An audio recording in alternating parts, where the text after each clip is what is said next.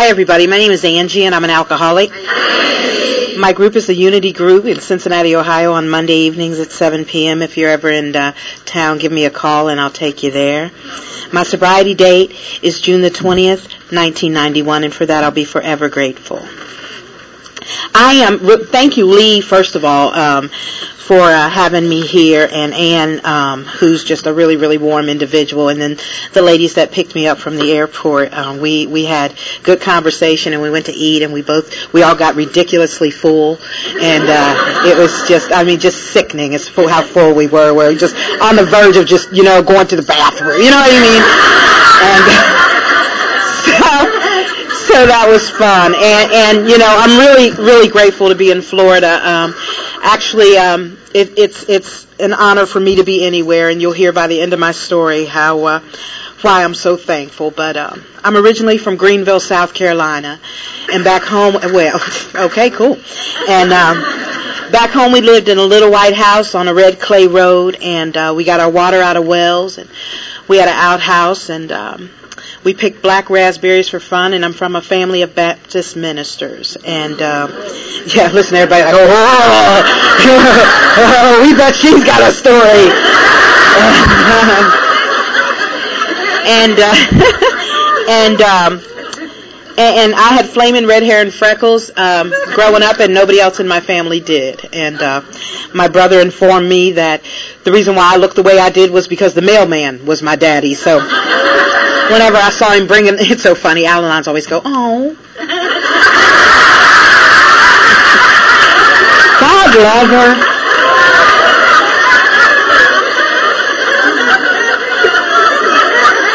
So whenever I would see the mailman coming down the road, I'd go, Daddy!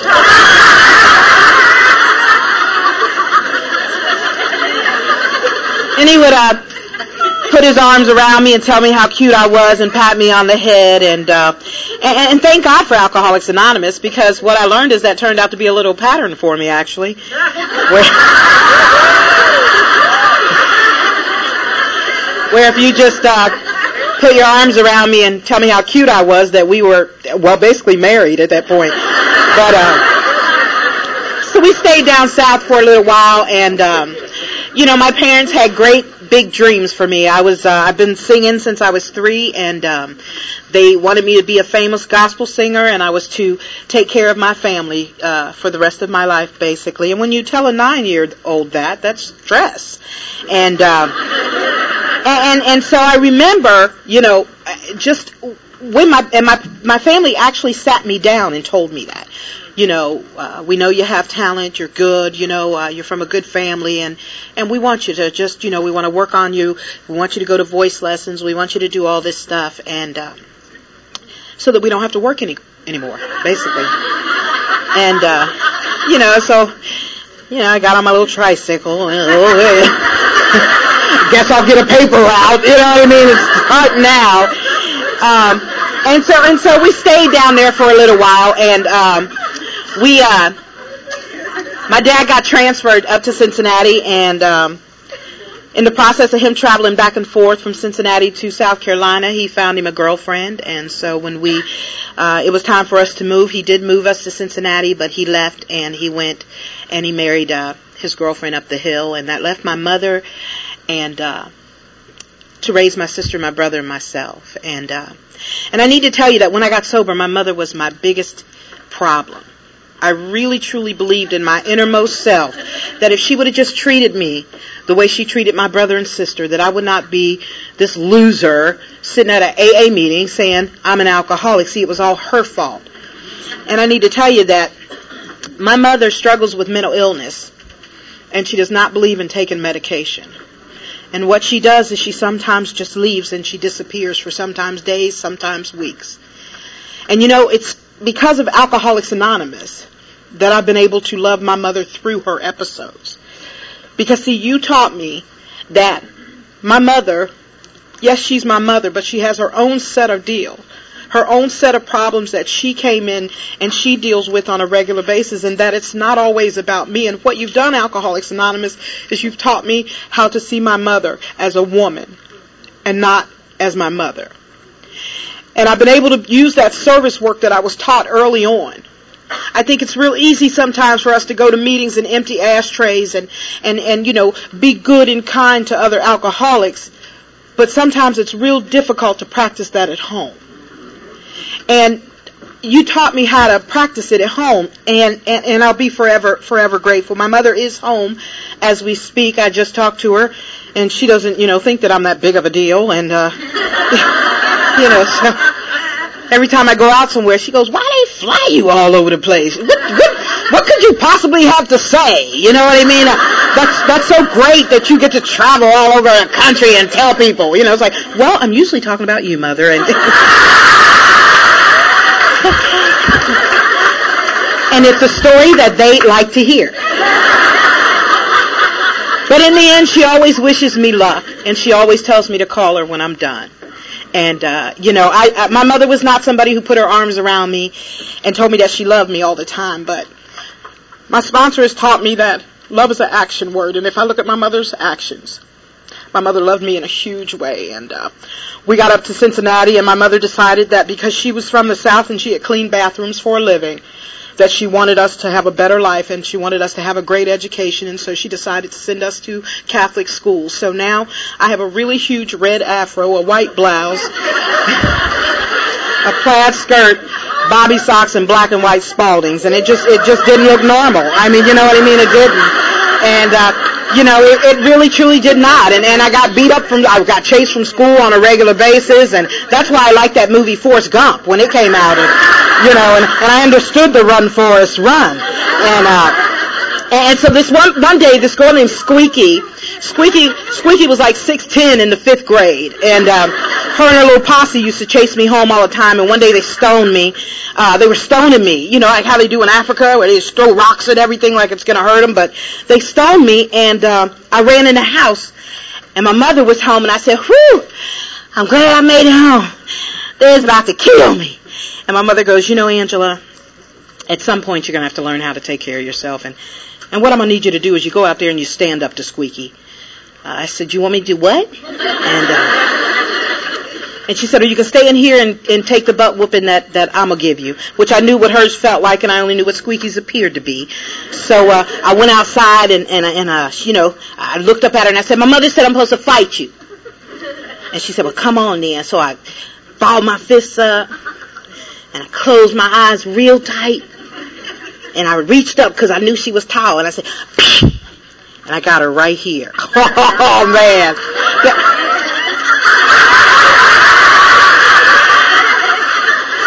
You guys are applauding violence? What's wrong with you guys in Florida? There's, there's another part to that story before you clap. And so I reached up and I hit her right here, and oh my God, it was the happiest day of my life. You see, I had swung at the giant. Everybody was scared of her, but I hit her, and nobody else had. And uh, and now she didn't budge when I hit her, um, and she, you know, almost beat me to death. But I have this thing called alcoholism that helps me remember what I should forget and forget what I should remember. And what I forgot was that she, you know, damn near beat me to death. And what I remember was that I hit her. And from that point on, I fought everybody coming down the row. It was, didn't matter. I was a boxer. And I, I'll tell you what, all the way up into the rooms of Alcoholics Anonymous. I, I used to tell my sponsor, hey, hey. She said, you know, I need you to empty the ashtray. I say, hey, sister. I've hurt people before. And my sponsor's from England, and she would go, lovely, could you still empty the ashtray? Yeah! yeah, I'm gonna go ahead and empty it this time. You know? And so and so that was that was my deal. I, uh, my I, and and my mother, God love her, she came one day, my 12th birthday, and picked me up from school and uh, took us to our house. We lived in the projects when we got to Cincinnati, and she she took us to uh, our new house, and and it was beautiful. It's it's the same house that my mother lives in today, and it was a beautiful red brick flat house, which I love one story and it sits on a few acres and you know the whole tire on the you know string hanging from the tree kind of thing. And one day my friend Rebecca came over and and uh she had oh I let me tell you this first. I, I it was an all white neighborhood that we moved into. So from the age of like 13 to 20 maybe 19 I wasn't even black anymore. I um I listened to uh, Bob Seger and the Silver Bullet Band, and and my favorite girl group was Heart. I know, isn't it crazy? And the first concert I went to was Led Zeppelin, 1979.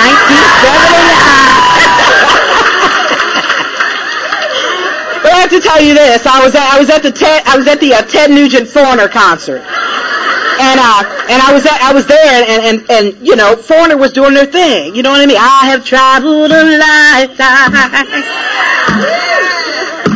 spend my time so foolishly. And I remember just standing there looking around, man. I didn't see one black person. I was like, Woo! I am bad.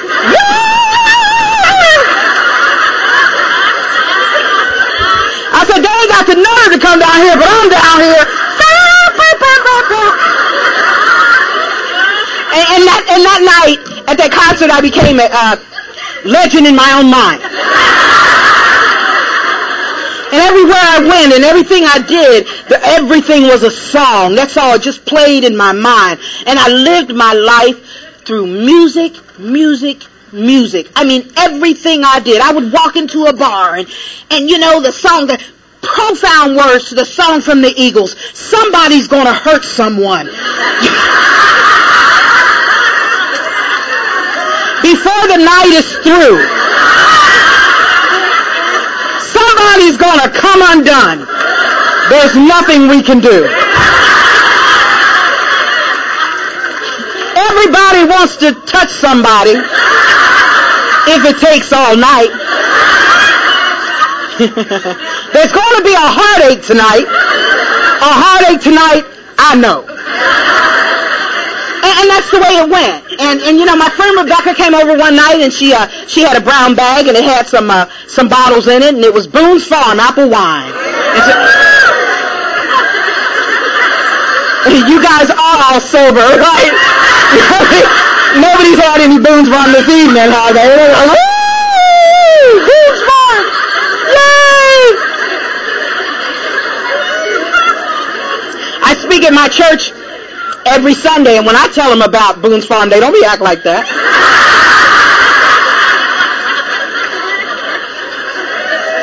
So I started hanging out with these girls, these five white girls, man, and they could do whatever they flippin' wanted to do, you know? I was over at their house one night, and, and, and Rebecca's mother said, Rebecca, I love that voice, Rebecca,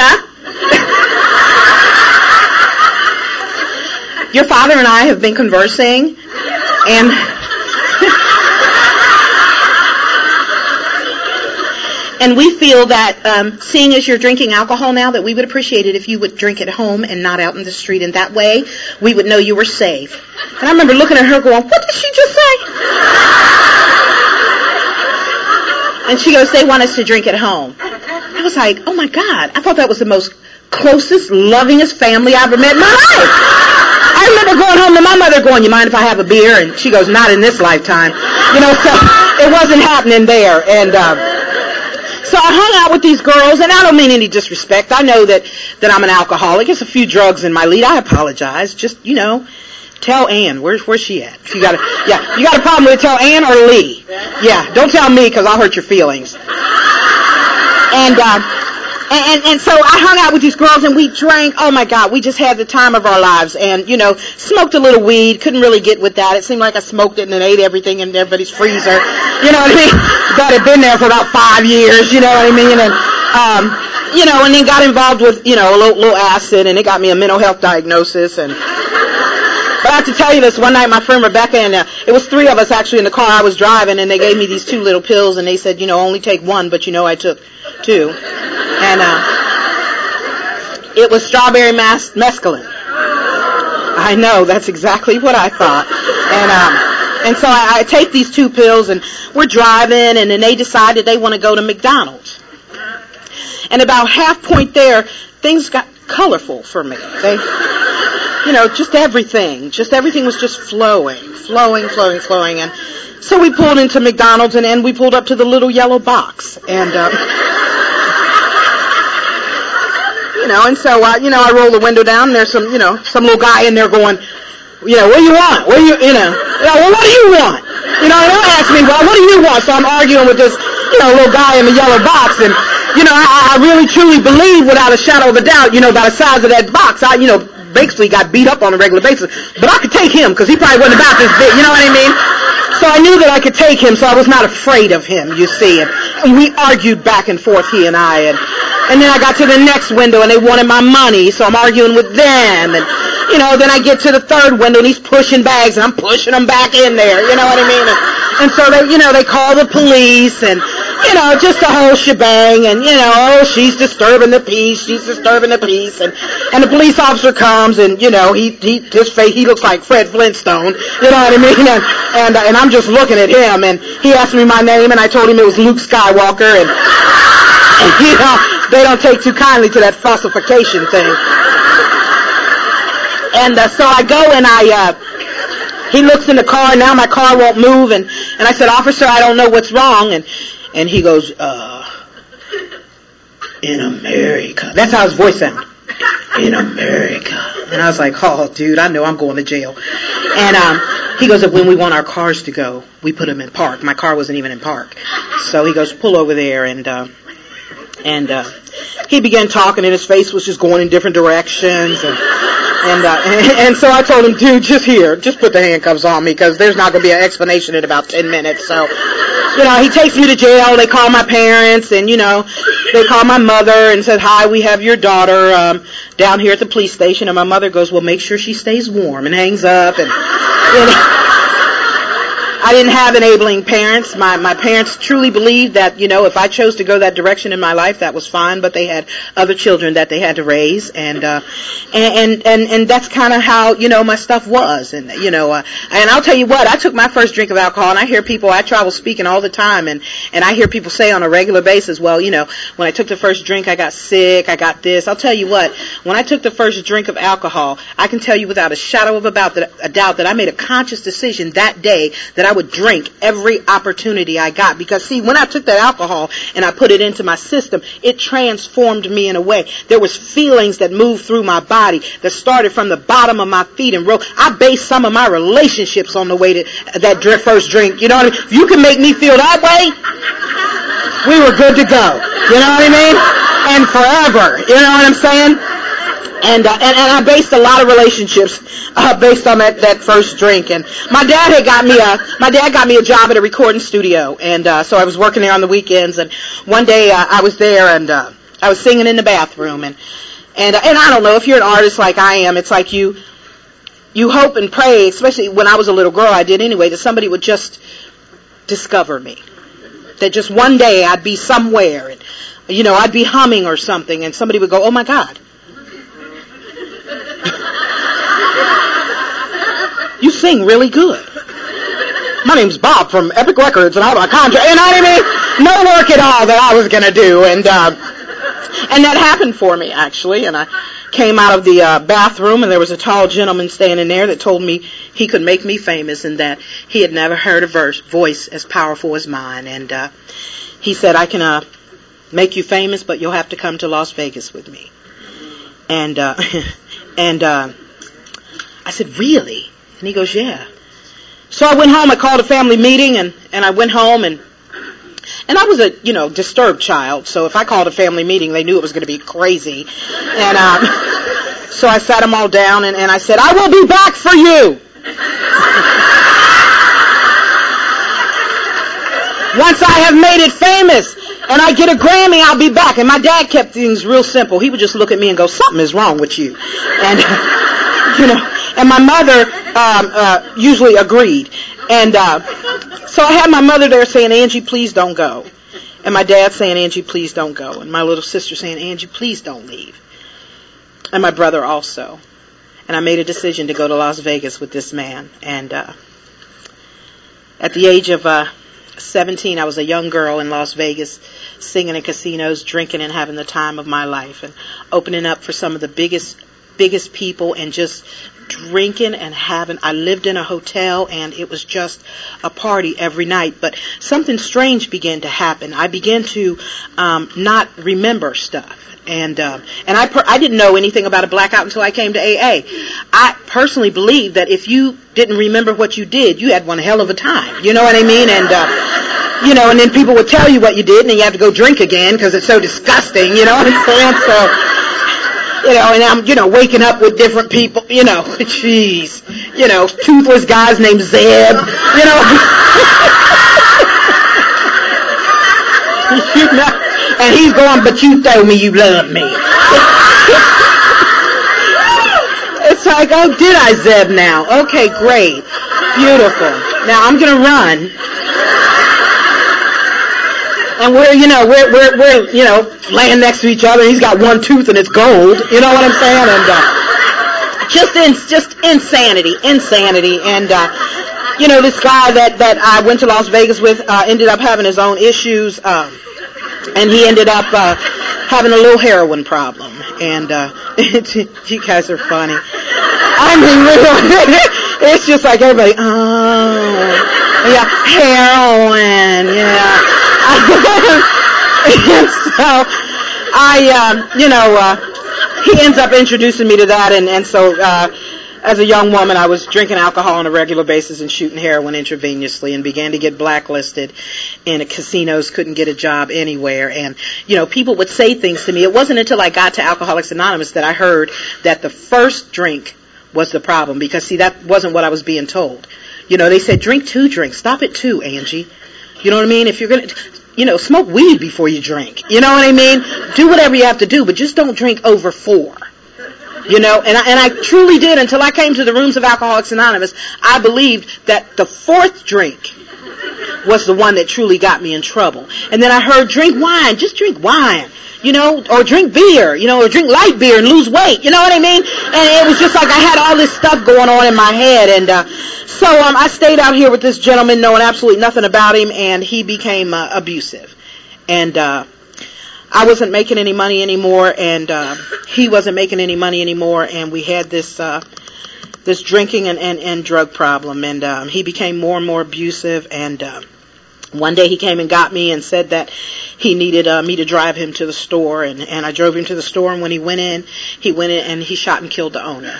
And uh when he came back out, he had the blood on him and he told me to drive and that's what I did. And I need to tell you that for a long time in Alcoholics Anonymous, I couldn't stay sober because I didn't want you to know that.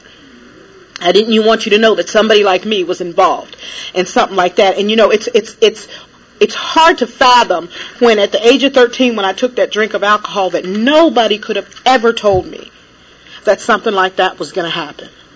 And so what I do is I go on trial. And I'm in Las Vegas and my face is plastered all over the news and uh and I'm listening to this family constantly telling me how bad of a person I am. But see me the way that I thought about it was I just like I just I just couldn't believe it was so surreal for me. I just could not believe that something like that happened. It was like everything just seemed like a dream. And he is still in prison as we speak. And I ended up not having any charges, but also being given a floater out of the state of Nevada. And what that means is for no reason can I ever, ever return. And me personally, I have not found it necessary to return. and, uh, and I'll tell you, it's just an interesting deal because um, in uh, March of this year, I got a phone call from Las Vegas, and it was a guy from the specific group who asked me to come and talk. And uh, I said, uh, you know, I'm not sure that's a good idea. And uh, he said, we've already had you checked out, and, and you're good to go. And uh, but you know, I'm alcoholic. I'm like, this is a setup if I ever seen one. You know what I mean? If I ever seen one. So I said, well, Mr. Specific Group, you know, I'm going to have to talk to an attorney. And so I talked to an attorney and they check it all out and it was, um, it was true. I could go back to Las Vegas. And, uh, I, uh, had one of my friends look this woman up because it was one of those amends that I didn't think I'd ever, ever have to make. And I got a hold of her and I asked her if I could meet with her. I told her who I was and she said that she would meet with me and, uh, and I met with her. And, uh, it was, uh, the gentleman's wife. And I told her, I said, I know that I can't ever bring him back. But is there anything that I can do to right this situation? And she said, it sounds to me like you should just keep doing what you're doing. And she put her hands on my hands and she said, honey, you're a child of God. And I told her about my, my journey in Alcoholics Anonymous. And, uh, she shared a story with me about Alcoholics Anonymous. And, uh, and I was able to put my arms around her and tell her that I truly, truly am doing everything I can do to not practice that kind of behavior ever again. One day at a time, I strive for that. And uh, the little girl was about six at the time, so she was a grown woman. And I was able to tell her the exact same thing. See, one of the things that's so interesting about the program of Alcoholics Anonymous is that we can never ever really dictate what's going to happen on the journey. That's why I'm real thankful that you guys told me to strap in on the driver's side, on the passenger side, and go for the ride because it's going to be amazing. And when that day came, when I could make amends to that woman, then and only then was I truly a free woman. Where I could walk the streets with my head held high and know that I had nothing following me. And if you don't know what that feels like, you keep coming back and keep coming back because it's a marvelous, marvelous deal. And uh, so I came back to Cincinnati and I said, you know, I'm not going to drink anymore. I'm not going to do anything. You know, I'm done. And uh, that lasted all of about three weeks. You see, I got this thing called alcoholism, and I didn't know at that time that I could not not drink. I had no idea. And so every time that I said I was not going to drink, I meant it from the bottom of my heart. That's one of the reasons why when people drink again, I don't give them a hard time. Because every single time that I said I wasn't going to drink again, I meant that from the bottom of my heart. But I didn't know that I was powerless over alcohol and that it dictated and managed my life. I didn't know that. But to the untrained eye, we appear liars. To my mother, I was a liar.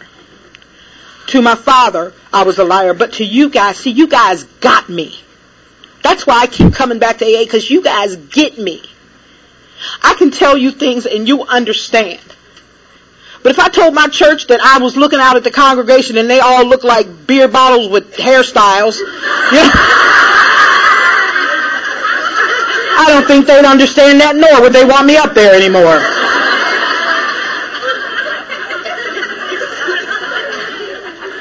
But you guys got me, and uh, so uh, we were riding this bus one day on, on, on Sundays in Cincinnati. It's uh, you could ride the city bus for free. It's called Sunday Pass Riding. And my brother and sister and I were all on the bus, and uh, uh, we got down to the inner city, and there was a, a, a intersection there called Liberty and Vine, and it was this little restaurant there, and you know it was all these you know pimps and prostitutes and Cadillacs, and you know they were listening to Shaft on their little eight tracks, and and I remember my brother looked over there and he said, boy, you couldn't pay me to go over there.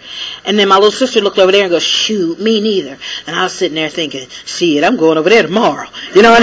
So I started riding the bus from where I lived to downtown on a regular basis and, uh, drinking in some of the worst bars, um, seeing some things that I never ever thought I would see, and uh, and just drinking and and going down rapidly and don't even don't even know it. And uh, I started uh, my friends. You know, I don't know how your friends were, but my friends they taught me how to write other people's checks. My friends did, and uh, you know, um, I began the uh, the uh, journey of committing crimes, and uh, I went to jail um, and took a physical and found out that I was pregnant and I was headed to the penitentiary with a 7 to 25.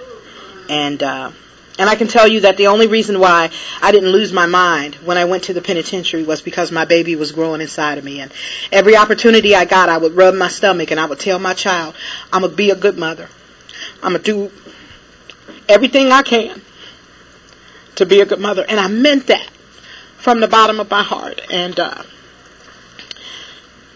I had my son and the warden came to me and told me that because of the amount of time that I was doing that I would have to find somebody to take my baby. And by this time my parents weren't talking to me. I was out on my own deal and on my own journey and uh I had to call my mother and tell her that I had a baby and that I was in prison. And um and I said I need you to come and get my child.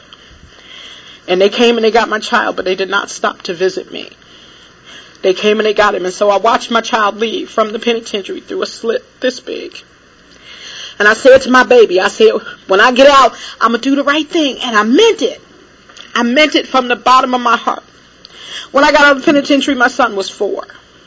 I'm on the bus headed downtown to Cincinnati, headed down the highway to Cincinnati, and all the way on the bus, all I could think about, all I could think about was seeing my child. That's all, all I could think about. I got off the bus and suddenly, if you've read it, it's more about alcoholism. Suddenly, the thought crossed my mind that I'd had, hadn't had a drink in a while. Surely one won't hurt me. And I went to that bar and I had that one drink and the next time I saw my son, he was 10. I'm not really too um, confused about the powerfulness of the disease of alcoholism, you see. Looking back through the step work that I've done, I realized that um, I let my children go like they were a pair of jeans. One of the things that I said when I got sober was that I gave my kids up for adoption because I wanted them to have a better life. But see, the reality of it is, and what I like about AA is that when you work the steps time and time again, there's a level of honesty. I don't have to be honest with you, but I most certainly have to be honest with me. And what I realized was I didn't take care of my children because they stood in the way of my drinking. And I had to admit that to myself, you see, because the coins that I get from my sponsor always say, to thine own self be true. And I had to get honest about that so that I can move on because it talks about it in the book. It talks about this martyr thing that we do sometimes. And thank God that I was able to get honest about myself because I'd have thought that I did something really, really good. Now in retrospect, it was a wonderful, wonderful move. My children have had great lives and I knew that that would not happen with me. And, uh, one night I was downtown Cincinnati and uh, at a bar and went to some people's house and started um, drinking and shooting dope intravenously, and somebody shot ice water into my veins. And uh, by this time I was living on the river and uh, in a boarding house for women.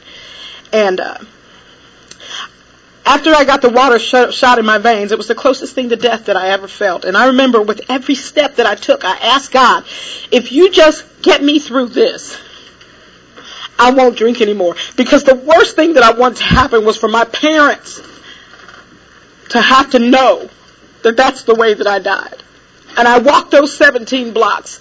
And I'm a believer of, I'm believing angels to the utmost because when I got back to that boarding house, there was a little white blonde woman standing there and she looked at me and she said, you do not have to keep living like that. And she went up to my room with me and she put a rag on my head and she began to tell me about her drinking. And I, for the first time in a long time, I heard somebody who felt, not drank the way I did, but felt the way that I did. She asked me if I would go someplace with her, and at that night, I would have went anywhere with anybody if it would have made me feel better. And so I went to my first meeting of Alcoholics Anonymous. And when she took me to my first meeting, it was at a clubhouse, so there was about 200 Harleys parked out front, and uh, all these white people with white cups, and I thought, well, this should be an interesting party. And um, you know, I was walking up the walkway, and everybody was so friendly. They said, "Welcome," introduced themselves. I said, "Well, that's nice." And then I got to the steps, getting ready to go up, and this big biker guy grabbed me, picked me up, and he goes, "Welcome to AA. My name is Squirrel." And uh, and I said to Squirrel, I said, Squirrel, man, you're gonna need to put me down, man uh, really. And and so uh, I, she said, let's go into this the building, and we went into this huge room, and she said somebody's going to tell their story, and. uh and I sat real close to the wall because, you know, in case it was contagious or anything. And, uh, and this guy began to tell his story. And he talked about sleeping under a bridge. And it seemed to me, newcomer mentality, it seemed to me that the whole room bust out laughing. Ah ha! Ah ha! And I remember thinking, whoa. And he said, I used to beat my wife, and it seemed like the whole room busted out laughing. I said, man, these white people crazy. and then after he said all he said, then everybody got up and held hands and prayed. I said, Lord, and they hypocrites too.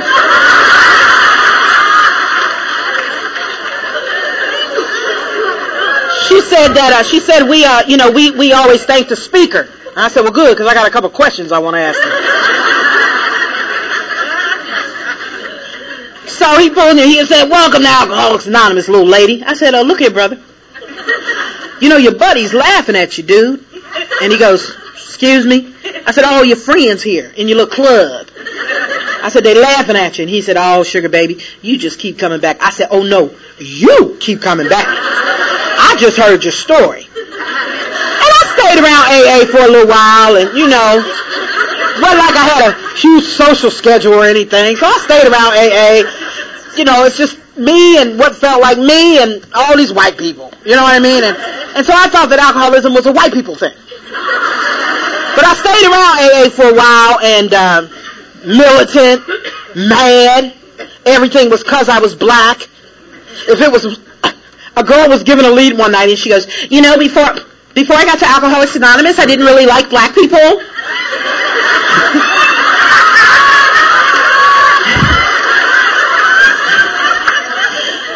but thanks to God and my sponsor in AA, I do. and I was the one out there that stood up and goes, well, we ain't going nowhere. Power to the people. We here for the long haul. And my sponsor would go, would you sit down? I said, yeah, I'm going to go ahead and sit down, but I'm going to need to talk to you too about this sponsorship thing. I mean, you white and I'm black. You know I'm a little uh, sensitive with civil rights and all. And I said, my grandparents, my great grandparents, my ancestors picked cotton. And she goes, what? You don't even wear cotton underwear.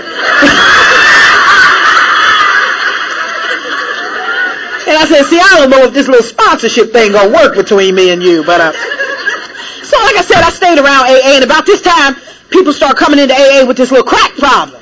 I know they don't have crack in Florida, but in Cincinnati, we got issues with it. And they were coming into AA, and you know, everybody weighed the same thing, you know, and and you know, their eyes were big, and you know.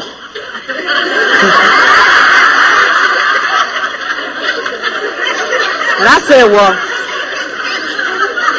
well, I guess y'all can stay here. Don't talk. Maybe they'll come up with a Crackaholics Anonymous. But right now you in AA and I'll be your sponsor. So anybody that came in smoking crack into AA, I automatically was their sponsor and I took them hostage and kept them back at the round table at the back of the room and I'd read the big book to them at the top of my lungs and you know, and, and if they wanted to go to the bathroom, you know, I go with them, you know what I mean? Because, you know, their, their sobriety was very important to me, you know, and I knew if they stayed away from me too long, the possibilities of them smoking it again was high. And so I was standing outside the men's bathroom. I said, come on out of there. What you doing? We are smoking here. Come on, come on out of there. And then one day, this is amazing. I'm telling you that story to tell you this because one day I was sitting at a meeting and wasn't a cloud on the horizon. Everything was going pretty good in my life. And suddenly the thought crossed my mind. you guys. They're over here going, oh my God. oh no, Lord, no. And, um, that this seat should go to somebody who really needs it. And, uh, and I decided that night, being the martyr that I am, to give up my seat in Alcoholics Anonymous. And, uh, I called my sponsor and told her, you know, what I had come up with in less than 30 minutes. And, um, and she says, well, I'll see you and hopefully you'll make it back. If you make it back. And I was like, oh, well, I don't really see why I need to come back. But thank you anyway. And I figured since I'd been in AA telling them, you know, that I'd been here for a little while, that surely everybody would want to know if I was leaving. So I went to the Wednesday night 8:30 meeting. They asked if it was any AA related announcements.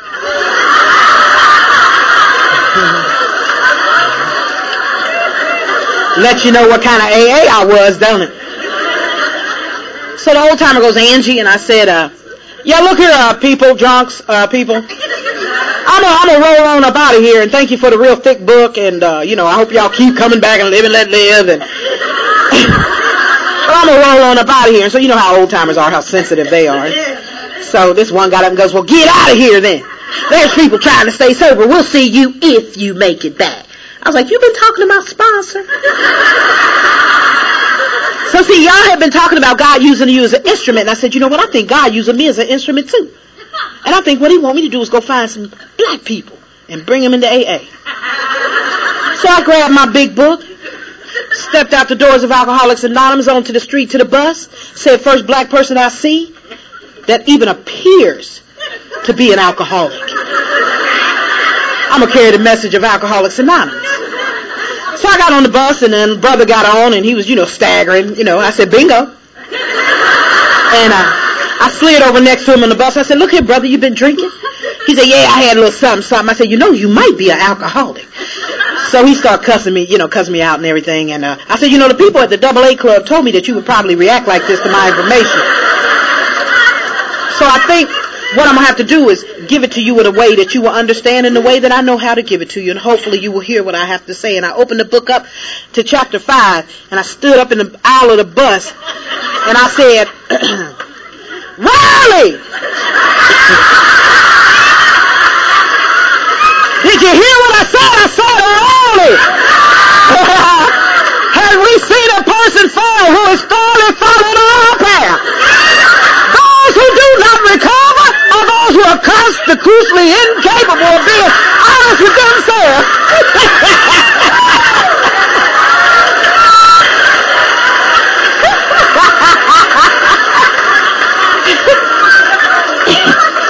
and the bus driver said, oh hell no, you got to get off this bus. so he puts me off the bus. I call him an alcoholic too. And, and I made my way on down to the bar where I knew it was some black drunks. And, uh, you know, I went into the bar and they were dancing, having a good time. So I pulled the, the, the plug out the jukebox and, and I said, look here, black alcoholics. They got a place for you called the Double A Club. You too can stop drinking such as myself. And they said, well, what you doing down here? I said, oh no, well, I graduated. And, and, and I promise you, when I walked out of that clubhouse that night, drinking was not on my mind. It truly was. To go and help these people, these pitiful, pitiful people, drunk with no solution. And it was my job. So I was an evangelist for Alcoholics Anonymous. So they said, girl, if you don't put that plug back in that jukebox, we will beat you down. I said, hey, the people at the Double A Club told me that you probably react like this to my information. So what I'm going to do is I'm going to have to give it to you the only way that you'll listen and the only way that I know how. So I climbed up on the stool, went to the bar, sat on the bar and read at the top of my lungs. I said, Riley! Do you hear what I said? I said, Riley, have we seen a person fall who is thoroughly followed our path? Those who do not recover are those that are constitutionally incapable.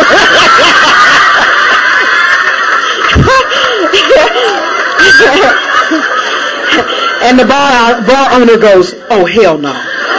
You gotta get out this bar. Put me out of the bar and locked the door and, and, uh, I stood outside the bar, contemplating. When suddenly the thought crossed my mind that surely won't drink, one drink won't hurt me. And I asked, went in, asked the bartender to give me a shot of gin. I took that shot of gin and 45 minutes later I was in a crack house. I ain't thought about smoking crack. Well, that was for them. And I tell you that to tell you this, that what I've learned on my journey is that any time that I stand in judgment of any person, place, thing, or situation that I have just set myself up to experience it on some level in my life. And what I found out was I had a whole lot of amends to make to those people who uh, I called myself sponsoring and uh, uh, and I don't mean any disrespect. I, I know I'm an alcoholic. There's no doubt in my mind. And you know, uh, if it wasn't for crack cocaine, I'd have been out there probably a lot longer. It, it rushed me back in. So I came back in June the 20th, 1991, and I was part of the little bitty waste committee and uh you know my hair hadn't been combed and I was sitting at the back round table like this I had been out in the streets I had had the same clothes on for 3 weeks and uh I was a mess and I walked into the coffee bar and that same old timer that was there that night when I gave my departure speech, he saw me and he looked at me and he said, Angie, you're gonna die. And I said, I know. I need you to help me. And so he got a big book off the shelf and he gave it to me. He said, I want you to start reading this book.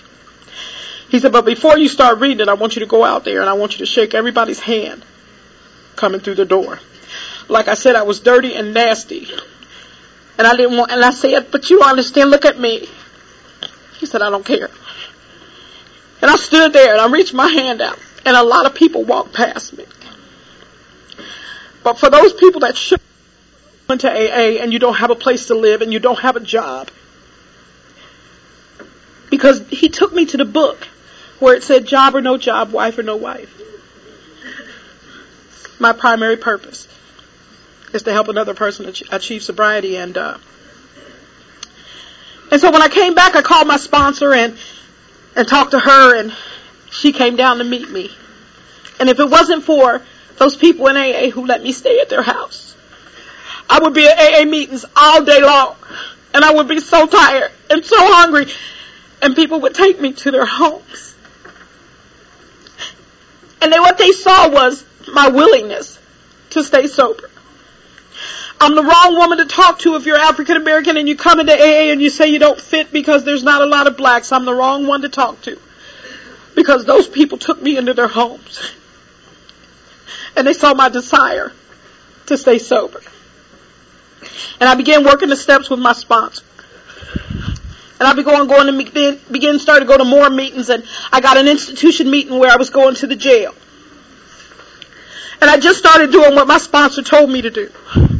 Because you see, I was properly horrified and thoroughly convinced that when I put alcohol in my system, what happens to me don't happen to the normal person. When my brother takes a drink of alcohol, he goes to work. I take a drink of alcohol and I'm on the evening news.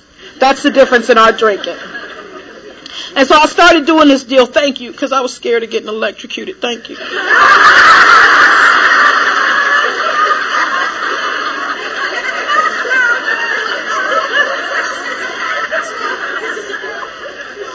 I just started doing this deal and and I did this deal the way they did it in the book and my sponsor uh, and I've had the same sponsor since I came in.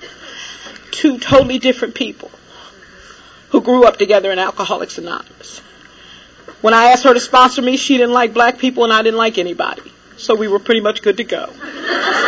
And uh, when I asked her, it was because they said you have to get a sponsor. You got to get a sponsor. You got to get a sponsor. You know why I asked my sponsor? Because she pulled up to this clubhouse one day. She was in a candy apple red sports car. She had like a little Mr. T starter set on and rings on every finger. And uh, and I said, well, there go my sponsor right there. Because you told me that I should want what she has.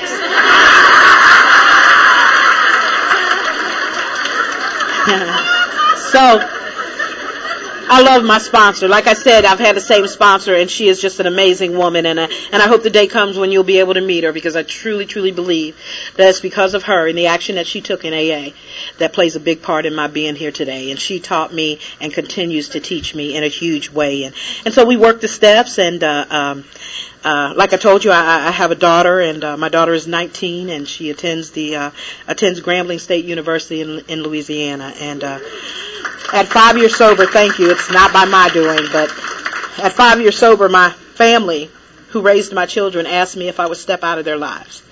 I had shown back up to uh, see my kids, and they began to act out and uh, begin to do things that they that was not in their nature to do. And I knew it was because I was there. And, so they asked me to just leave and go on about my business. And it wasn't until last year that I actually went to somebody's house on Thanksgiving and Christmas, you see. It was hard to live in the same city and know that my kids were around and I couldn't be with them. But it said selfishness, self-centeredness, we must be rid of it. And for the first time in my life, I made a selfless decision. And that was to let my kids have the same opportunity that I had growing up, and I had great opportunities. And uh, my daughter's 18th birthday, she called me and told me that she wanted to see me. And uh, and I went to see her. And uh, you see, here's what's interesting is that as my children were growing up, I was always at their soccer games, but I was in disguise. And I was always at their basketball games, you see, because I just, I had to be there. And if you're a mother, you know what I mean. I just had to see them. And I was at every single one. I remember when I was drinking and my daughter would be in daycare, that I, this lady would let me come and see her in the daycare. She would be in her in her baby bed and she would never be asleep when I came. She would just be laying there. And the only thing she would do was smile at me. But if my parents knew that I was there, it would have been, you just don't understand. So she called me and I went and got her and, and she spent all my money at the mall.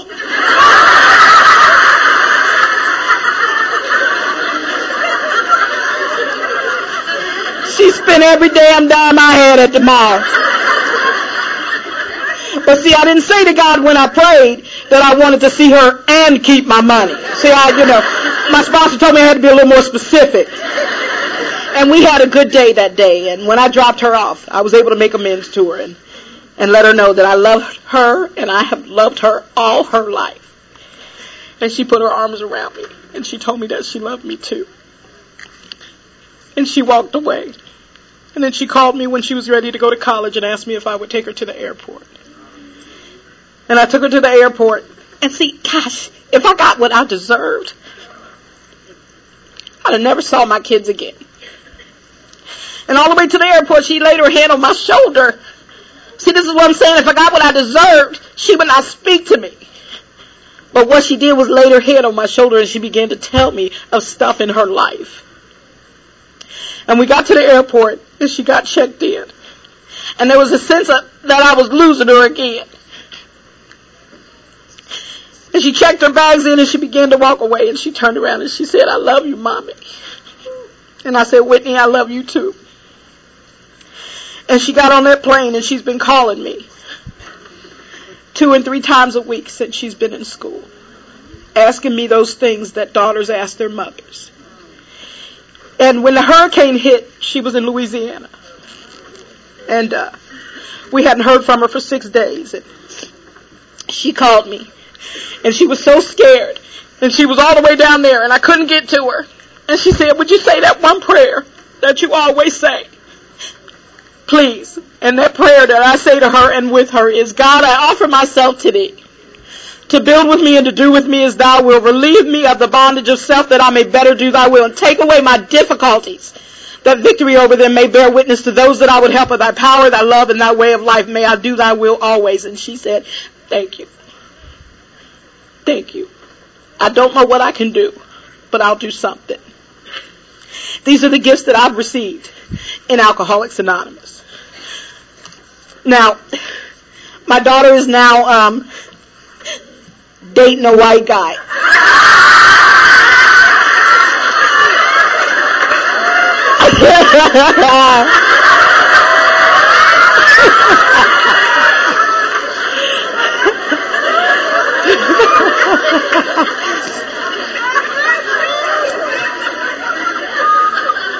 That's her man.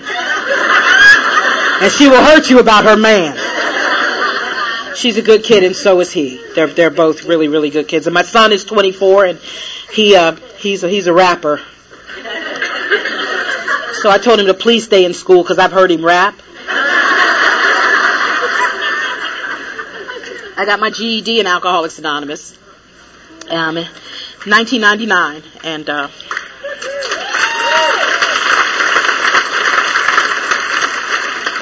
and uh, I'm in college.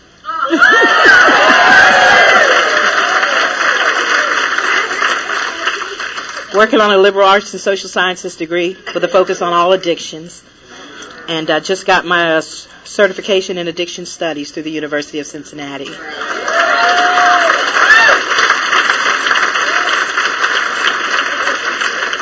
God has been extremely good to me, you guys.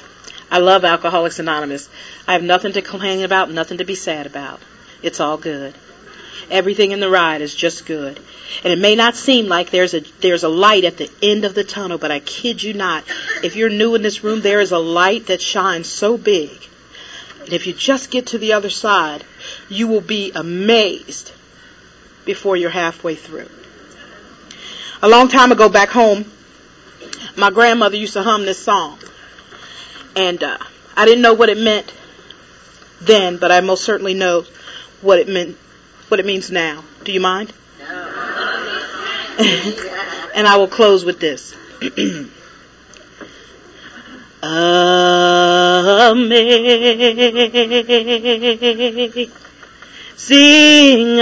grace. How sweet the, the sound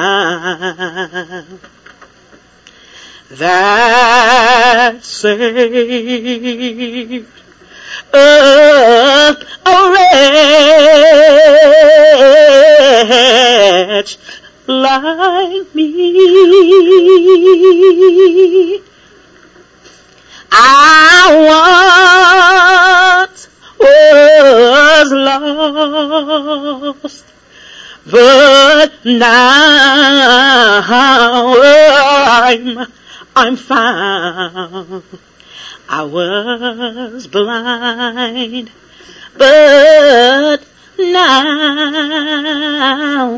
I, I see. God bless. We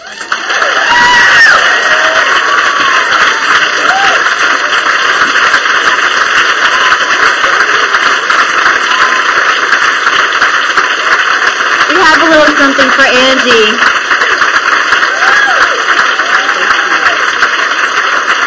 Thank you. I got a surf bag. Thank you.